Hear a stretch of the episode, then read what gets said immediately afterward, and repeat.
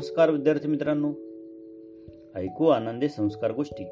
या आपल्या उपक्रमात मी संभाजी पाटील तुम्हा सर्वांचं हार्दिक स्वागत करतो. आज या उपक्रमात आपण तेहतीसावी गोष्ट ऐकणार आहोत. गोष्टीचं नाव आहे खोडकर डगुला. आणि ही गोष्ट तुमच्यासाठी लिहिली आहे गुलजार यांनी. अनुवाद केलाय अंजली आंबेकर यांनी. चला तर मग सुरू करूया. एक छोटासा डगुला स्वभावाने खोडकर आणि हट्टी होता. तो नेहमी आपल्याच मस्तीत असायचा.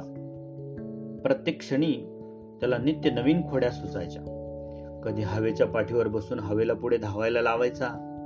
मग हवाई बिचारी स्वतःचे पंख झाडून त्याला पाठीवरून उतरवायची. छोट्या ढगुल्याची आई त्याला दूरवरून विजांचा लखलकाट करून शोधायची आणि बाबा विजांचा कडकडाट करून त्याला जवळ बोलवायचे.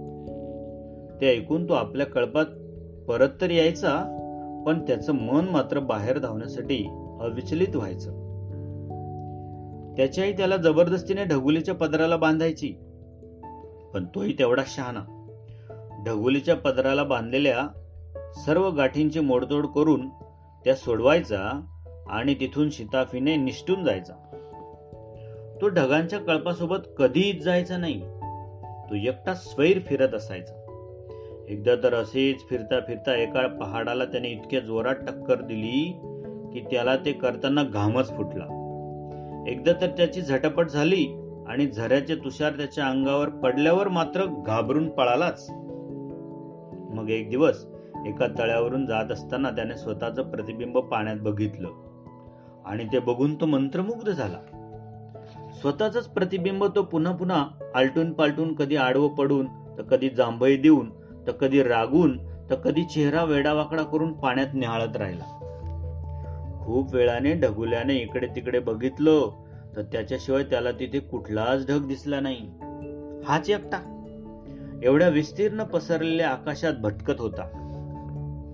गुरगुरणारा सूर्य जेव्हा बाहेर पडला तेव्हा हा ढगुला तिथून पळून घाटीत उतरला. पण सूर्याने तर त्याला पाहिलंच होतं.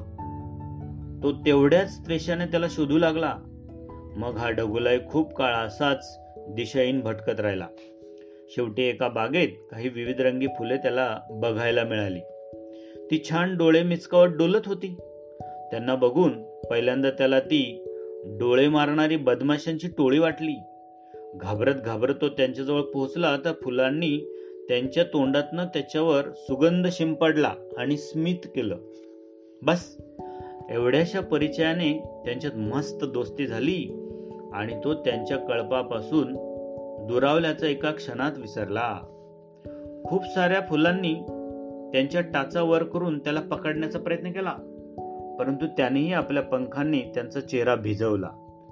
त्या खोडकर ढगाची सगळ्या फुलांशी मग मैत्रीच झाली आणि त्याने तिथेच फुलांजवळ राहण्याचा निर्णय घेतला.